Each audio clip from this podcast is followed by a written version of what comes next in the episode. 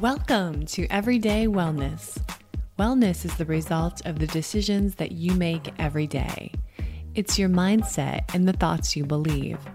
Wellness is the food you put in your body and the relationship you have with yourself and others. Wellness is your work and meaning.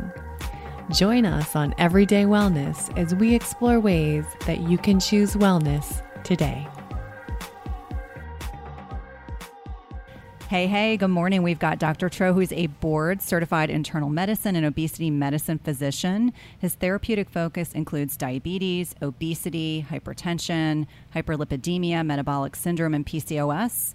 Many of the things that we see in our clinical practices. And his approach begins with intensive lifestyle changes, including diet, exercise, improved sleep hygiene, as well as stress management and mental health.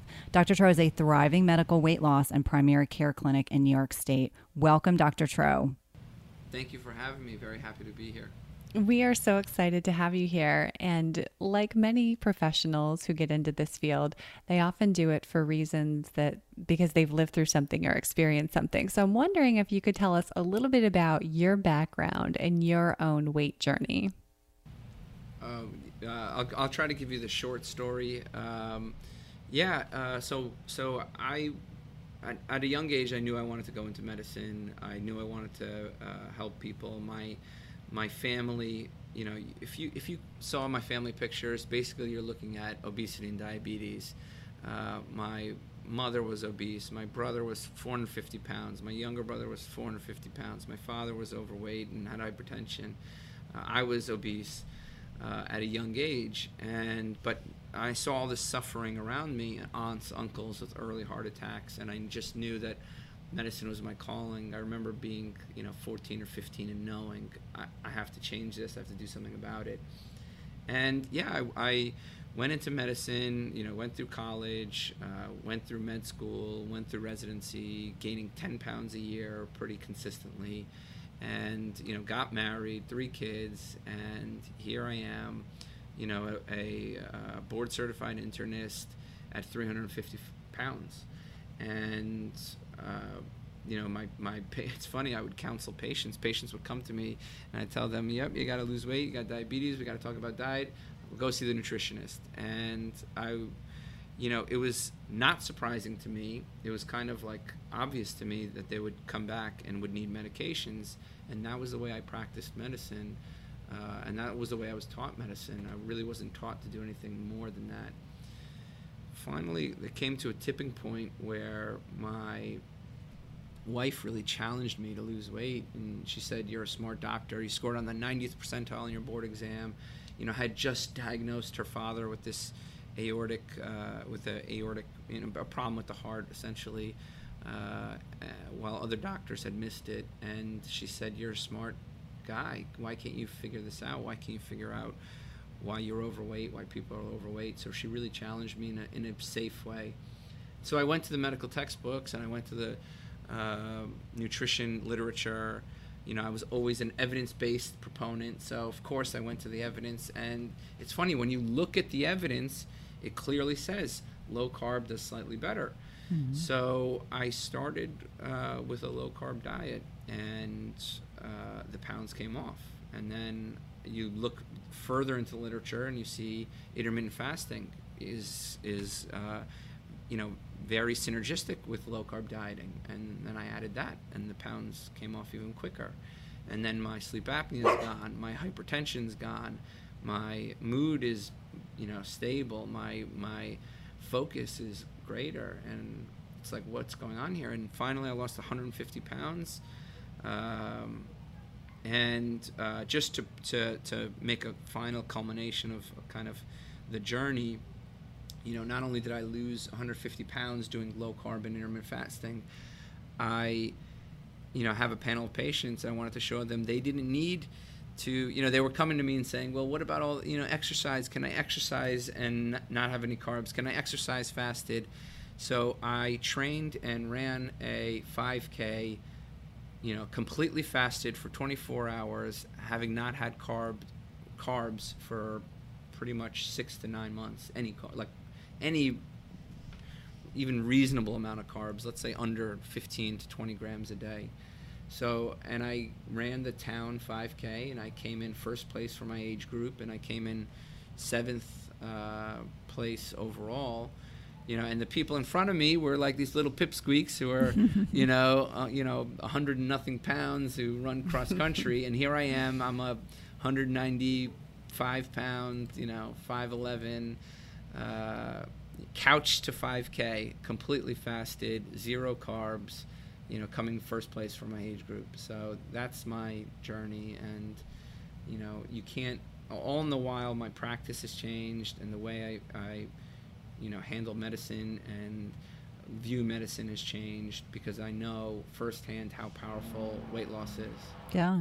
Well, and it's and it's interesting because my whole background as an NMP is in cardiology, and oftentimes uh, people will say, you know, what made your transition from being an NP practicing clinically and then, you know, the spinoff into being an entrepreneur. And I always said, you know, I got to a point where many patients were younger than me and I was writing prescriptions for diabetes medications and statins and antihypertensives and I kept saying to my colleagues there's got to be a better way. Like we just don't have the ability to enact um, significant changes. And if we if they go home and they still eat the same way and they don't move their bodies and you know they're not getting enough sleep and and not taking care of themselves, what are we really doing in essence? I feel like we're putting a band aid on everything. So I completely um, applaud you for the hard work that you did. It's much harder to change the way you eat than it is to take medication as we both know. So i you know really identify with that journey. I, I think that you serve as such a consummate example to your patients and to so many in the medical community that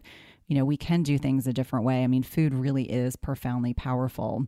But i would love for you to talk a little bit about you have this philosophy to that you believe that you, in order to really connect with your patients um, and not to approach their treatment and, and your relationship with them as one from an ivory tower, which any of my students, if they're listening to this podcast, they know that's what I always say the ivory tower because that's what we were taught in, um, you know, our training at a big medical institution on the East Coast.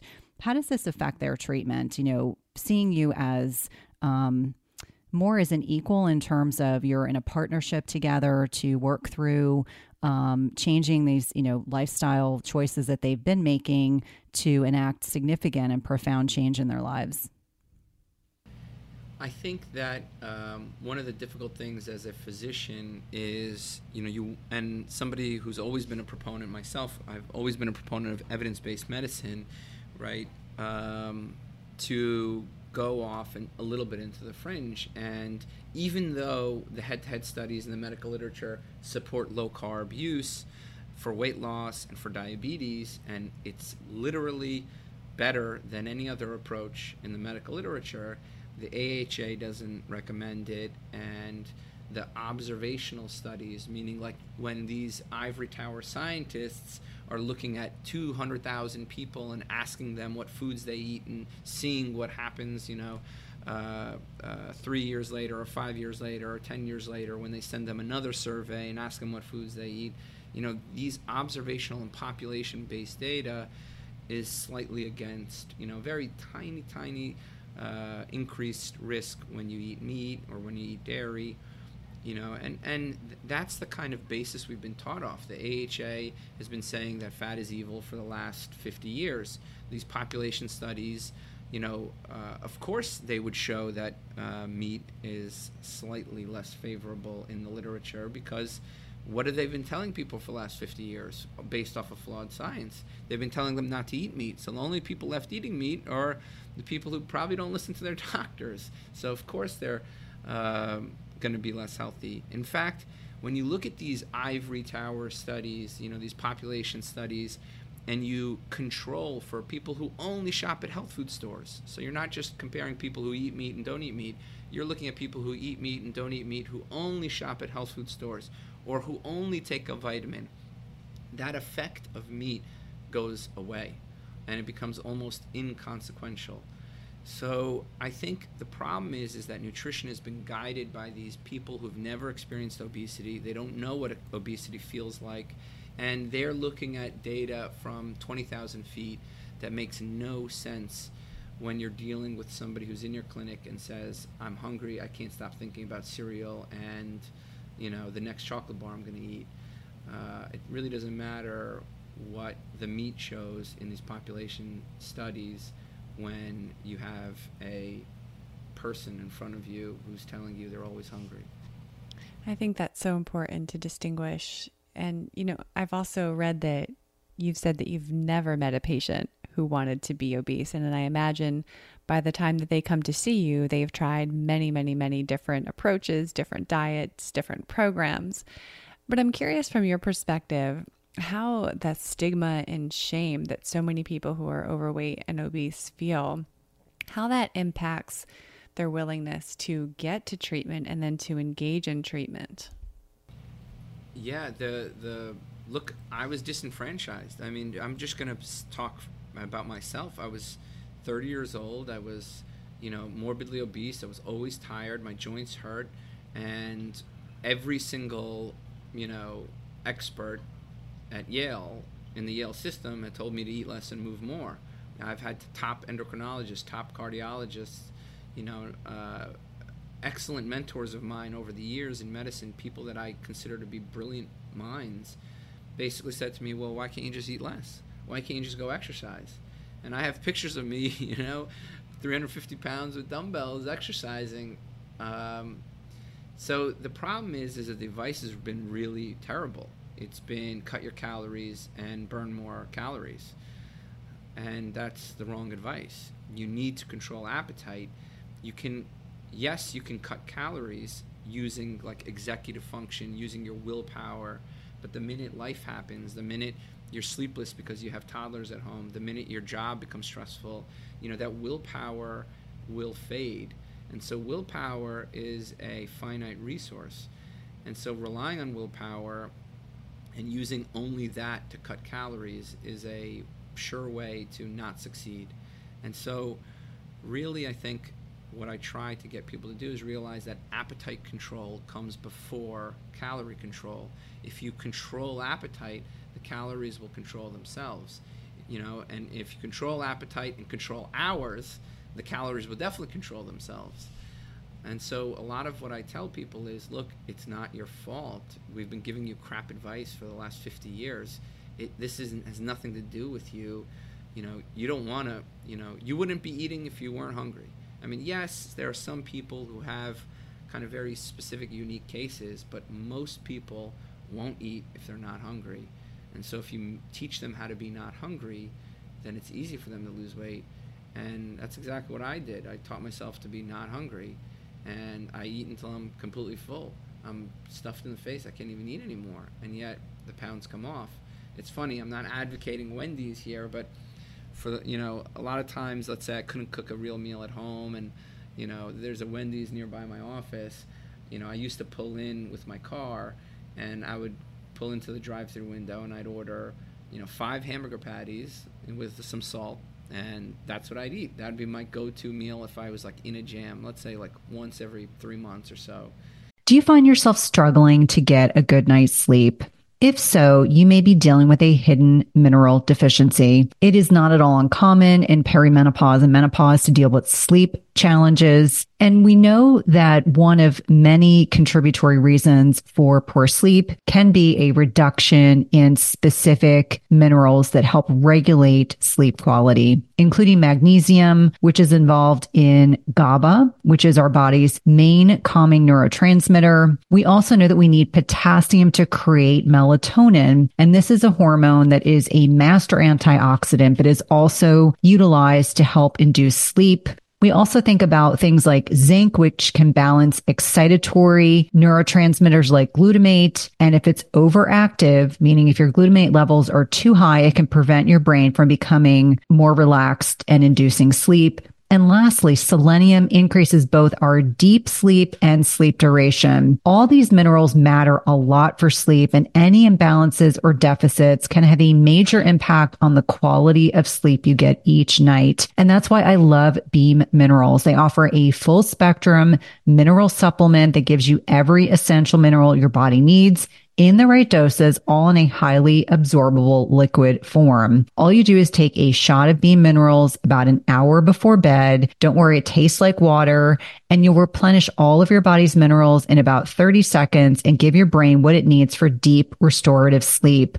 I've been using this product over the last several months. I've really been impressed with the improvement in my sleep metrics, which I like to share on social media with my followers. And if you want a simple way to improve your sleep, head over to www.beamminerals.com and use code Cynthia for 20% off your first order. That's www.beamminerals.com and use code Cynthia for 20% off your first order. Today's podcast is sponsored by NutriSense. It combines cutting edge technology and human expertise so you can see how your body responds to different types of nutrition, stress, exercise, sleep, and where you are in your menstrual cycle in real time. And by pairing a continuous glucose monitor with their app and expert nutritional guidance, NutriSense can help you reach your health goals. And the best part is it's not just a program where they send you the CGM and you have to figure it out on your own. Each subscription plan includes one month of free expert nutritionist support. Your nutritionist will work with you one on one, interpreting your data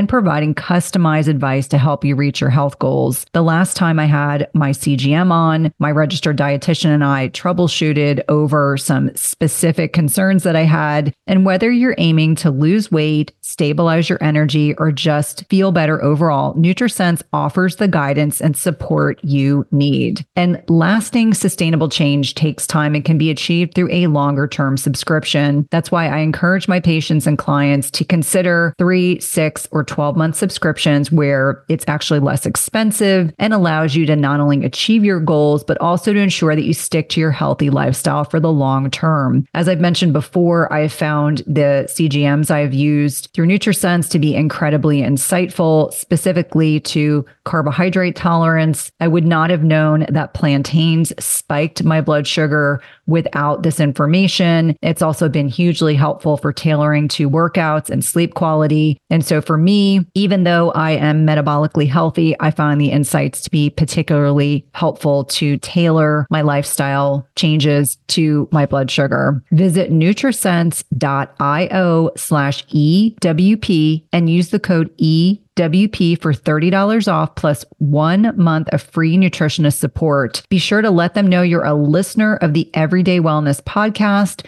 when they ask you how you heard about them. This is one of my favorite ways to take care of my health and one of my top recommendations for all of my patients and clients. Anyway, recently, you know, normally I cook for myself at home, steak, chicken, eggs, fish, you know. Um, but I was in a similar situation where I couldn't get a meal, and I pulled up. I you know went actually into the uh, Wendy's uh, that's nearby my office, and I ordered five hamburger patties with salt. And the guy, the teller, looks at me, goes, "Yeah, there was a guy that used to come into the drive-through window and always order that." And I turned to him and said, "That was me. You know, don't you remember me?" He goes, "How are you so skinny?" you know, he looks at me and says, "How are you so skinny?" So yeah, I think you have to just convince people that what they've been told is completely wrong and you need to try something else. Well, and I think, you know, dispelling the outdated dogma is really critical and crucial. I think, you know, one thing that um, I feel like is a consistent discussion that I'm having on a daily basis is is you know what we used to tell people about fat that fats are bad and fat is what contributes to vascular disease and that's what makes people heavy and then trying to flip it around and explaining that you know it's sugar and carbs that are contributing to these issues uh, and that healthy fats are really critical and crucial now, you know, I want to flip the switch a little bit and talk a little bit more about statistics. And so we know from, um, you know, current CDC uh, reports that approximately 40% of the United States population is classified as obese. And this number has been steadily growing, uh, certainly expeditiously, seemingly over the last 20 years. But I'd love for you to discuss what you feel the factors um, that are contributing to the obesity epidemic presently. Yeah, I, I just gave a grand rounds at VCU about this topic, uh, trying to inspire medical students and residents and attendings to rethink about this problem um, because 40% are obese, right? But 20% of kids are obese, right? So they're born into obesity, and there's an alarming rate of liver disease in children, right? There's an alarming rate of diabetes in children. You said it yourself. You're giving, you know, patients a quarter your age or half your age statins and, and metformin. So something's wrong here, and it's not about it's not about uh, willpower deficiency. We're being born into this, and so you have to look at this from a societal perspective. What is causing this? What is driving 40% of the United States to become obese and another 20% to 30% to become uh, overweight? And what's driving the 70% that are either pre diabetic or diabetic? So there's something that's very powerful and insidious that's driving this. And the problem is, is the ivory tower folks that you're talking about, that you tell your students, they're saying, oh, maybe it's the TV Maybe it's the advertisements. Maybe it's the fact that we have heating and AC, and they're so confused. They're trying to find these associations and trying to figure it out. Maybe it's the meat. Maybe it's the eggs. Eggs are good. Eggs are bad. Eggs are good again. They don't know. They have no idea. And the problem is, is that they have no idea, and they've been confusing people for the last 50 years. Well, let's figure out what we do in my clinic. In my clinic, we remove crap food. We remove garbage. You know that Isagenix shake you were on? You're going to stop that. It's full of sugar. You know the uh, the you know junk food that you're eating I, I, don't care if you want fast food. Let's figure out what you're going to eat when you have fast food okay? I don't care that you you know it's like i understand you're busy. I understand life's hard okay? So let's make it work to suit your health goals right The cheetos are they serving your health goals right why is it that two hours after you have three slices of pizza, you're hungry again. Why is it that three hours after you go and have that fast food, the cheeseburger with the bun and the ketchup and the, you know, the fries and the milkshake, that you're hungry three hours later, right? So why do these things happen, right? So I try to get patients to just ask why. I think the the answers are very clear of why we're obese. It's because these foods are causing us to be more hungry. They're designed to make you more hungry. Okay, the the, the Nabisco, the the uh, Kraft, you know, the Entenmann's and the Pepperidge Farm, they are they have teams of scientists. They have 40 food engineers. Okay, they have 40 food scientists, two doctors on their payroll, devising these foods in a way, making them in a way. Not only are you going to love the taste, but they want you to be hungry two hours later and three hours later hormonally so that you go and become a recurring customer. All right? They can make food really satiating. Those food companies, Hellmann's, could be making uh, mayonnaise with just avocado oil. But even their avocado oil mayonnaise is mostly soybean oil. And we know soybean oil con- contributes to insulin resistance, messes with your hormones, right? And makes you more hungry right? There's a reason why their soybean oil is being used in McDonald's and Wendy's, right? They know that these crap oils will literally not fill you up like an omega 3, like an olive oil or an avocado oil, right? They know that it's not going to be the same satiation you're going to get when you have beef or fish and eggs, right? So they're using these really terrible oils and they're packing it with sugar and carbs to get you more addicted, right? By any chance, have you read the book uh, Salt, Sugar, Fat? Yeah, Michael Moss. It's a, it's he's, he's right on the money. yeah, uh, he knows what he's talking about, and and M- Michael Moss's book Salt, Sugar, and Fat. It, it, I I like to focus. I the theme I like there is that look, these companies have an agenda, and it's to make more money. They're not. They don't care about your health. Mm-hmm. So don't think it's your willpower failure when you walk into that supermarket and you want that Entenmann's and you want the chips and you go and take those chips home and you eat them and you eat the whole bag.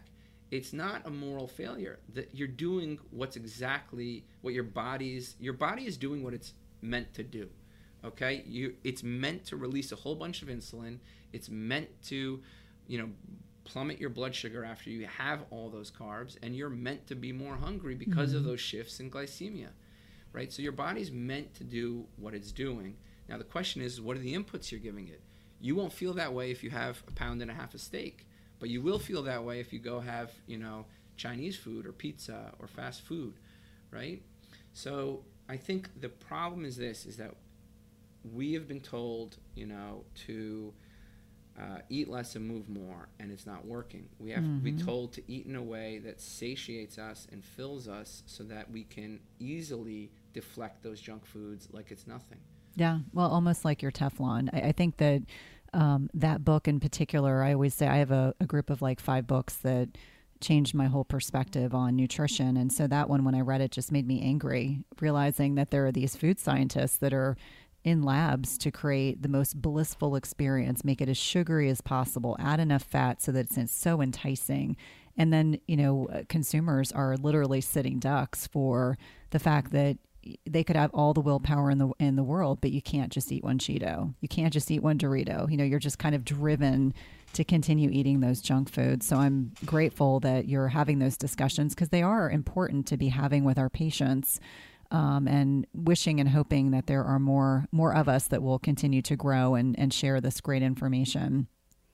And it must be relieving for your patients too, because from my work with my patients, when they feel like it's their personal failure, it's them. They're the ones who don't have the willpower. They're the ones who can't say no to that second can of Pringles or whatever it is, that that just drives them further down that negative spiral. And then oftentimes they eat in response to that. So they're eating in response to these chemicals. And then they're also eating in response to feeling terrible and shameful about themselves too. I, I think that's the big issue right there is that people will come right you're you have to convince them look your body is doing what it's meant to do. When you are under stress if the paleolithic you was being chased by a bear and you narrowly escaped and you you know just made it and your adrenaline's pumping and you come across a field and there's a gazelle and you hunted it and you killed it and there's a field of honey and you s- you, s- you spotted honey and you fought, you spotted berries. Of course you want that stress to drive you to eat. So stress induced hyperphagia basically stress driving you to eat is a natural i think and, and i think I, I think it's intentional right? I think that's how our design is. So that's your design all right? You're designed to eat when you're stressed. So what do you do what do you do about it okay? Of course you know if it was paleolithic you 10,000 years ago and you narrowly escaped that you know bear that you ran away from you'd want to be hungry. You'd want to eat that gazelle. You'd want to eat the berries on top of it and you'd want to be insulin resistant at that time during that acute stress so you store that energy as fat you'd want that to happen and it would be a survival advantage. So what makes that not a survival advantage? What would what would make that deleterious? You know people ask me about uh, um, gestational diabetes. Well let's go back to paleolithic times 10,000 years ago right? And let's say you had gestational diabetes. Well all of a sudden gestational diabetes is a superpower because your offspring is getting a higher blood sugar with less resources with less food intake right? So so gestational diabetes may in fact have been a survival advantage but what has taken control of these things now to make them unhealthy for us? And it's the food right? It's not the design it's the food right? Because if you're eating you know french fries and a burger with ketchup and bread and a milkshake right after your insulin's going to go through the roof and then an hour later when your insulin when your uh, blood glucose starts coming down you're going to be hungry again. Two hours later you're going to be hungry again. And you're going to be driven to eat. And if you give it more foods that are stimulating that insulin and driving your glycemia on a roller coaster you're just going to be more hungry. So it's not that you have stress induced hyperphagia you have stress cause you to eat more. That is by design okay? And it, it is normal. It is not abnormal. I think it's normal right? So you need to realize so what i tell my patients is exactly that. You are doing what you're designed to do. You are not abnormal. Now the question is is how do you what inputs do you give your body? If you give it steak eggs chicken fish right? Or if you give it some time let's say you're fasting you drink water you drink coffee you drink tea you give some time for your body to really assess if that hunger is real right? So if you if you give it the right inputs you're going to get a good outcome right if you have a pound of steak even if you're stress induced and you have a pound of steak you're going to win when that 12 hours later when you're full off that pound of steak so I try to tell people it's not about you. You you know these foods that are on the supermarket shelves that the nutritionists say you should have in moderation, and that you know all these companies want you to eat. You know, you're designed to eat it and overeat it. So don't expect that you're unique. 70% of us have this problem. 70% of us are either overweight or obese. It's not a, you should not feel shameful. You, you should not feel that. It's normal. It's normal.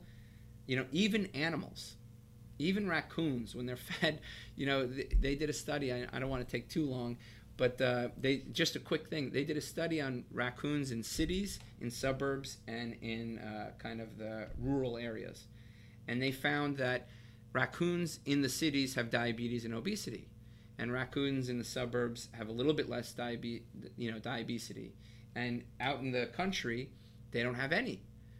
And why is it that these raccoons and rats have diabetes and have obesity? Well, they have access to our crap food, right? They have access to our crap food and they have access to our garbage. All the cupcakes and the, you know, and the bread that you're throwing out, that's what they're eating, right? So other animals, they experience the same thing we do, right? So you are not unique. It is not a unique problem for you. It's not a character flaw. Sorry if I rambled on, guys. No, I think it's so important for people to hear that message because that is that is not a message that we hear very often. And so, you know, you've talked a lot about not eating these processed foods that fuel these responses and a little bit about the impact of fasting and hormones. But your approach also has a really big lifestyle component to include things like sleep and stress, which Cynthia and I just love hearing about. So, can you tell us why your approach contains those components as well? Yeah, I mean, very clearly, sleep deprivation, sleep quality will drive uh, hunger, right? It'll make you more hungry. It'll make you more insulin resistant. It'll make you store that as fat. And I think that, again, I think it's by design. Uh, it makes anthropologic and kind of uh, uh, physiologic sense why we would have that, right? If you were stressed out after a three day hunt, you know, 5,000, 10,000 years ago, of course you'd want to be more hungry and store that food uh, and store whatever you eat as as fat, right? So you want that insulin resistance when you're sleep deprived. So the problem becomes um, in our modern world, we have constant access to crap foods that even to, that worsen this hyperinsulinemia, that worsen this insulin problem, that worsen the glycemia problem, and always keep you hungry. Um, so yeah, absolutely, sleep deprivation. You know, it's associated with um, with insulin resistance and it's associated with weight gain and increased hunger. So it has to be addressed. I think it's it's one of the last things that I'll address. Uh, food composition is much more important. Food uh, timing is a is a big important topic. Uh, and stress, again, we mentioned this. It drives you to eat.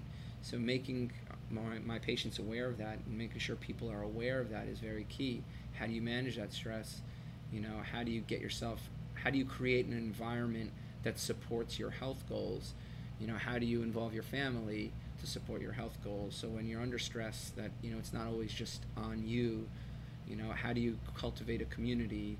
How do you, um, you know, and so th- these are things we talk about with our patients. Well, one of the things that I know you are a huge advocate of is intermittent fasting, and as everyone knows, it's it's something that Kelly and I embrace as well. Um, you although you indicate that you prefer that your patients eat early and stopping early, ideally. Um, can you share with us why that is the preferred timing for intermittent fasting from your perspective?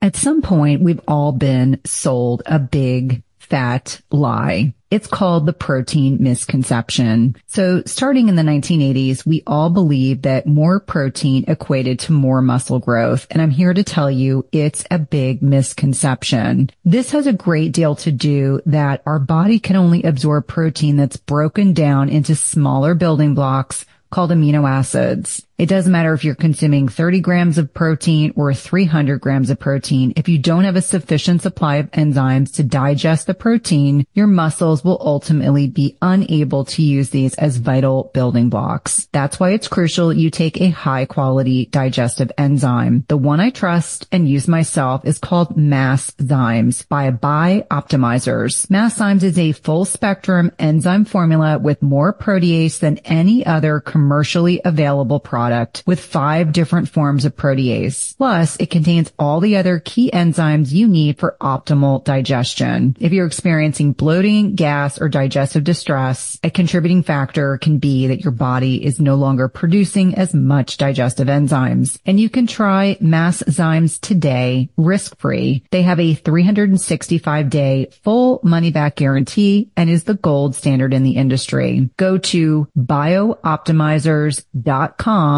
slash Cynthia. That's B-I-O-P-T-I-M-I-Z-E-R-S dot com slash Cynthia and use promo code Cynthia 10 for 10% off of any order. Again, that's promo code Cynthia 10 for 10% off any order. Have you guys heard about a bioactive whole food on the market with 5,000 published research studies backing it? When my oldest son needed to go on antibiotics a few months ago, I discovered Armra colostrum and the benefits for him and his recovery from being on antibiotics have been instrumental in me now recommending this to my dairy non-sensitive patients and clients. Armra's colostrum strengthens immunity, ignites metabolism, fortifies gut health, promotes hair growth and skin radiance, and powers fitness, performance, and recovery. My son has mentioned to me over and over again how great his gut feels, how he has improved his digestion and gut function as well. Colostrum is a rich, exclusive source of immunoglobulins or antibodies that optimize our immune defense even during cold and flu season. And we know that mucosal barriers house over 80% of our body's immune cells, including including the antibodies IgG and SIG-A. And these immunoglobulins bind and intercept harmful particles like viruses, bacteria, and toxins, blocking them from crossing into the barriers into our bloodstream. And Armra's colostrum contains the highest levels of SIG-A and IgG to ensure your most fortified first line of protection. It's sustainably sourced, and it's important to know that you want to mix colostrum only with cold liquids or foods or dry scoop it into your mouth mouth. This is also great for the oral microbiome. And we've worked out a special offer for my everyday wellness community where you can receive 15% off your first order. Go to tryarmra.com slash Cynthia15 or enter Cynthia15 to get 15% off your first order. That's T-R-Y-A-R-M-R-A dot com slash Cynthia15. You definitely want to check it out. Yeah, I think that if you look at the data right that we have, which is not uh, which is not a lot, but Sachin Panda, uh, the author of the Circadian Code, and he's done a lot of uh, uh studies on intermittent fasting, uh, which I know you guys both support, and uh, you had a one, awesome TED talk by the way, which I really loved. Thank you. everybody should watch that. I think. So, one of the things that he found was early time restricted feeding had slightly improved outcomes versus late time restricted feeding. And when we're looking at our CGM data, we find that our late eaters have persistently high blood sugars the entire next day.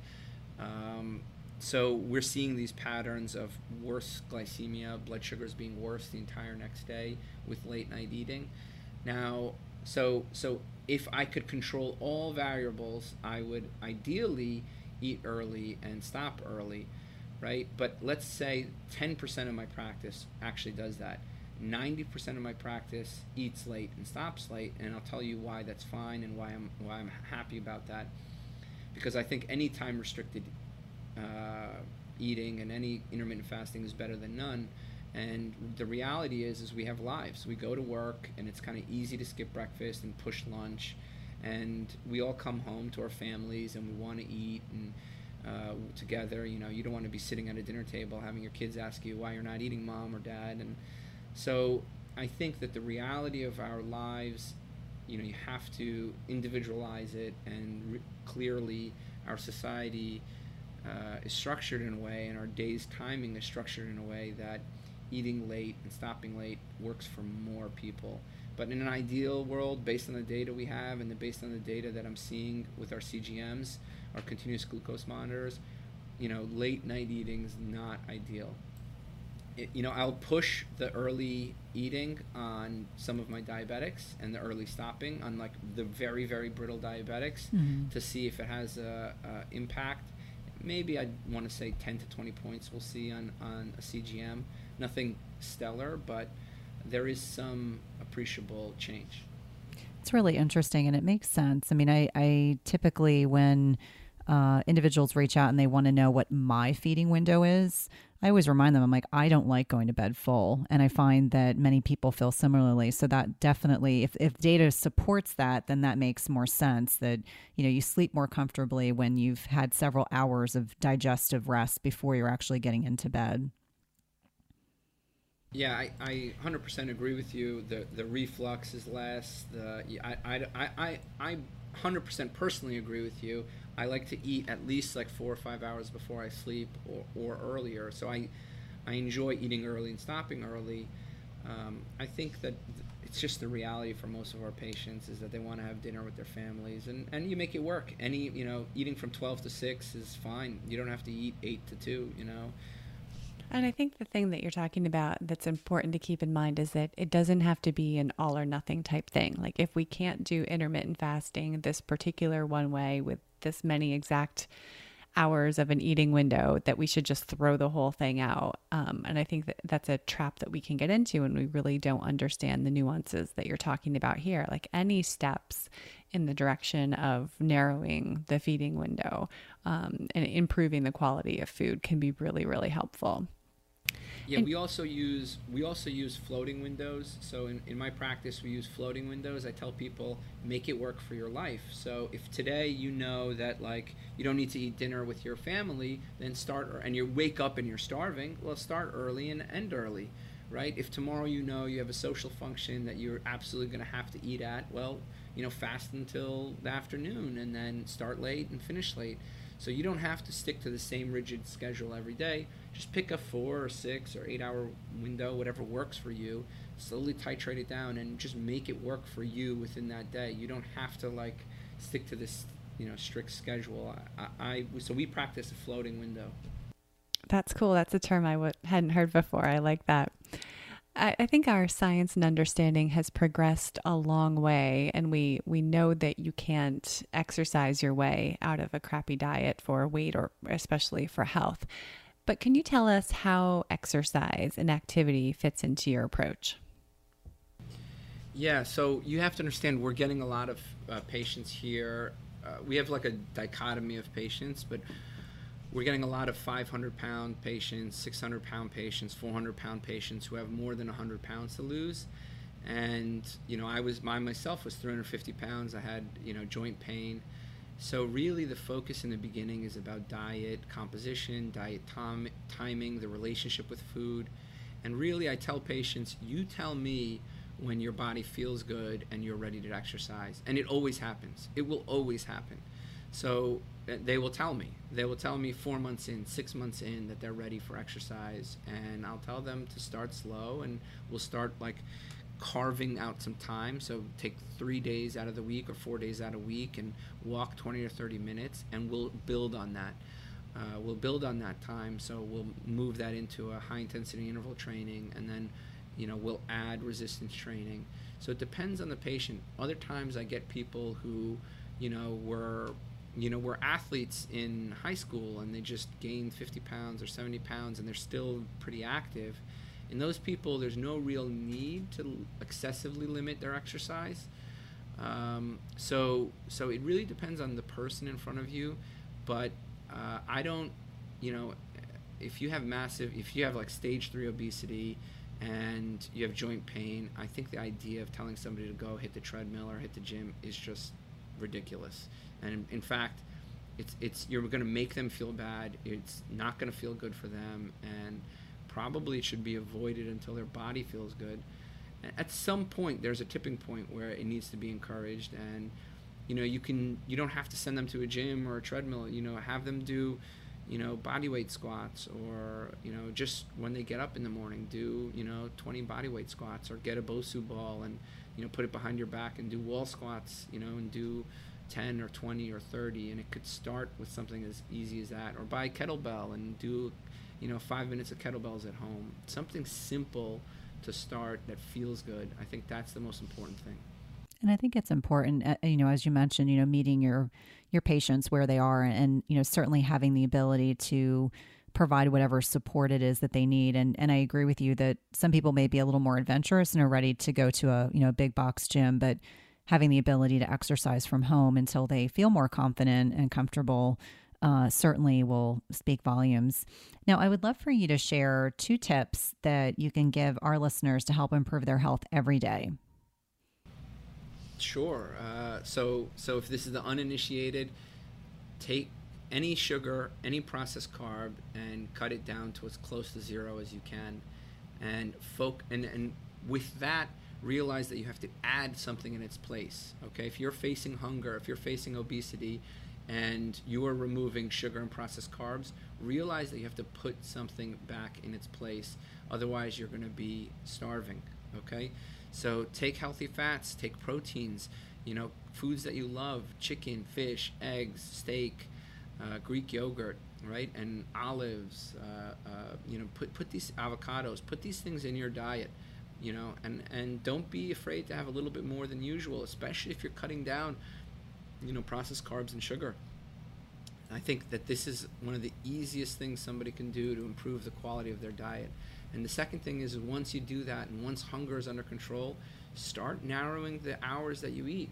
Start at something comfortable like eight hours the average American eats 15 to 16 hours a day. It's insane that we're eating this much and this often. Start at like an eight hour window. You know, start at nine, end at five. See how it goes. See how it feels. Make sure you drink water, coffee, tea when you're outside of your window to kind of fill your stomach up and keep your mouth occupied so that you can not snack and not eat, right? And then slowly decrease that time. See how low you can go and see how it feels. And, and uh, of course, talk to your doctor before starting either one of these. So I think the general advice I have for people looking to get healthier is try to get your sugars and processed carbs as low as you possibly can, and then mess around with intermittent fasting. Start at, you know, eight hours, and then go drop an hour a week, and see how your body feels. I love that. Such great tips. And I'm sure people are going to want to know more about you and your programs. So, can you tell us what your current programs are and how people can connect with you and find more about your work? Yeah, so I'm uh, licensed in New York, New Jersey, and Connecticut. Uh, I'm a physician, uh, board certified in internal medicine and obesity medicine. I do a lot of remote management, meaning um, we basically send you out a, if you join our program you could go to my website doctortro.com spelled out d-o-c-t-o-r-t-r-o.com and um, we will send you a scale. We'll send you a blood pressure cuff. We'll send you a cgm a continuous glucose monitor if indicated. And we work with you weekly until uh, and we try to get you to uh, achieve your health goals. And even after you finish our four month program, we monitor your you know demographic info and your and your sorry your uh, vitals info for as long as you will allow us. And we'll make sure that not only will you lose weight but we'll make sure you keep it off. And if we see weight regain occur you know our staff will reach out to you. We'll say mrs smith what's going on? We saw that things are going in the wrong direction. Maybe you're stressed out. Maybe you know there's some uh, sleep issues going on. Maybe there's some um, you know uh, uh, kind of acute stress that's going on. And we'll reach out to you and we'll try to keep you on track uh, even after you finish the program. So you know we have a four month weight loss program and uh, we help people come off their diabetes medications blood pressure medications cholesterol medications all in a safe way. And um, yeah i love it. I love what i do I absolutely love what I do. Well, that sounds absolutely amazing. And I will certainly be referring appropriate people to you. Thank you so much for carving a little bit of time out of your morning to join us. I know that the information you've shared today will be so pivotal and so helpful for so many of our listeners. It was a pleasure to be here. Hopefully, we can get both of you guys on the Low Carb MD podcast and uh, we can get you guys talking about uh, more about what you do. I think any, any, you know, anybody talking about intermittent fasting and the psychology of obesity uh, is a message our listeners would love to hear. Awesome. Awesome.